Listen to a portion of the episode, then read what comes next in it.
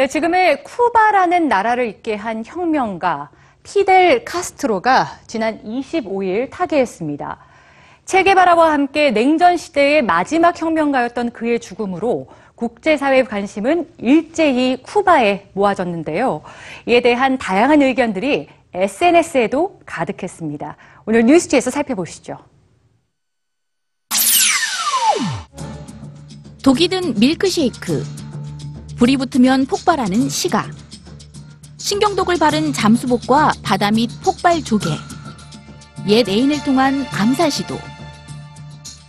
미국 중앙정보국 CIA로부터 2006년까지 638번의 암살 위협을 받은 이는 쿠바의 공산혁명 지도자인 피델 카스트로입니다. 체게바라와 함께 쿠바 혁명을 이끌며 카리브의 작은 섬나라인 쿠바를 국제사회에 각인시킨 장본인인데요.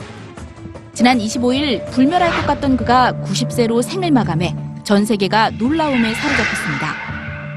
1926년 농부의 아들로 태어난 피델 카스트로는 대학교에서 법학을 공부하던 중 친미 정권에 반대하는 학생운동에 참여하면서 혁명의 길에 접어들게 됩니다. 이후 1947년 쿠바의 이웃 국가인 도미니카 공화국의 독재 정권 타도에 합류하고 1948년에는 콜롬비아 보고타에서 발생한 도시 폭동 사건에 참여하며 라틴 아메리카의 혁명 지도자로 알려지게 되는데요. 1959년에는 혁명 동지인 체게바라와 만나면서 당시 부패와 독재, 친미 행보를 보이던 쿠바 정권을 전복시키고 혁명에 성공하게 됐죠. 카스트로는 이처럼 독재 정권으로부터 민중을 해방시키고 토지 개혁과 빈곤층을 위한 무상 교육 등을 펼쳐 남미 국가들 사이에서는 영웅이자 위대한 혁명가로 각인돼 있습니다. 하지만 이후 그 역시 공산 독재 정권을 운영해 독재자라는 상반된 평가를 받기도 합니다.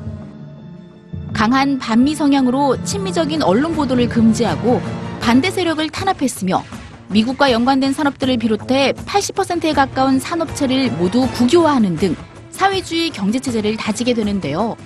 더욱이 미국이 쿠바의 경제까지 봉쇄하면서 경제적 공공 상태에 빠진 국민들이 대규모로 탈출하는 사태가 발생하기도 했습니다.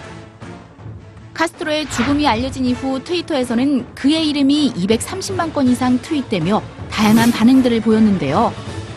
파키스탄 제2야당의 임란칸 대표는 제국주의로부터 쿠바를 해방시킨 상징적인 혁명 지도자를 잃었다며 아쉬워했고 인도의 나렌드라 모디 총리 역시 인도가 훌륭한 친구의 죽음을 애석해 한다고 밝혔습니다.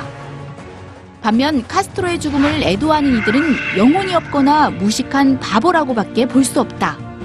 인권과 개인의 존엄성을 생각한다면 카스트로를 존경할 수 없다는 비판들도 있습니다. 쿠바가 자유를 찾았다며 환호하는 이들의 영상도 폭증했는데요. 혁명가인가 독재자인가?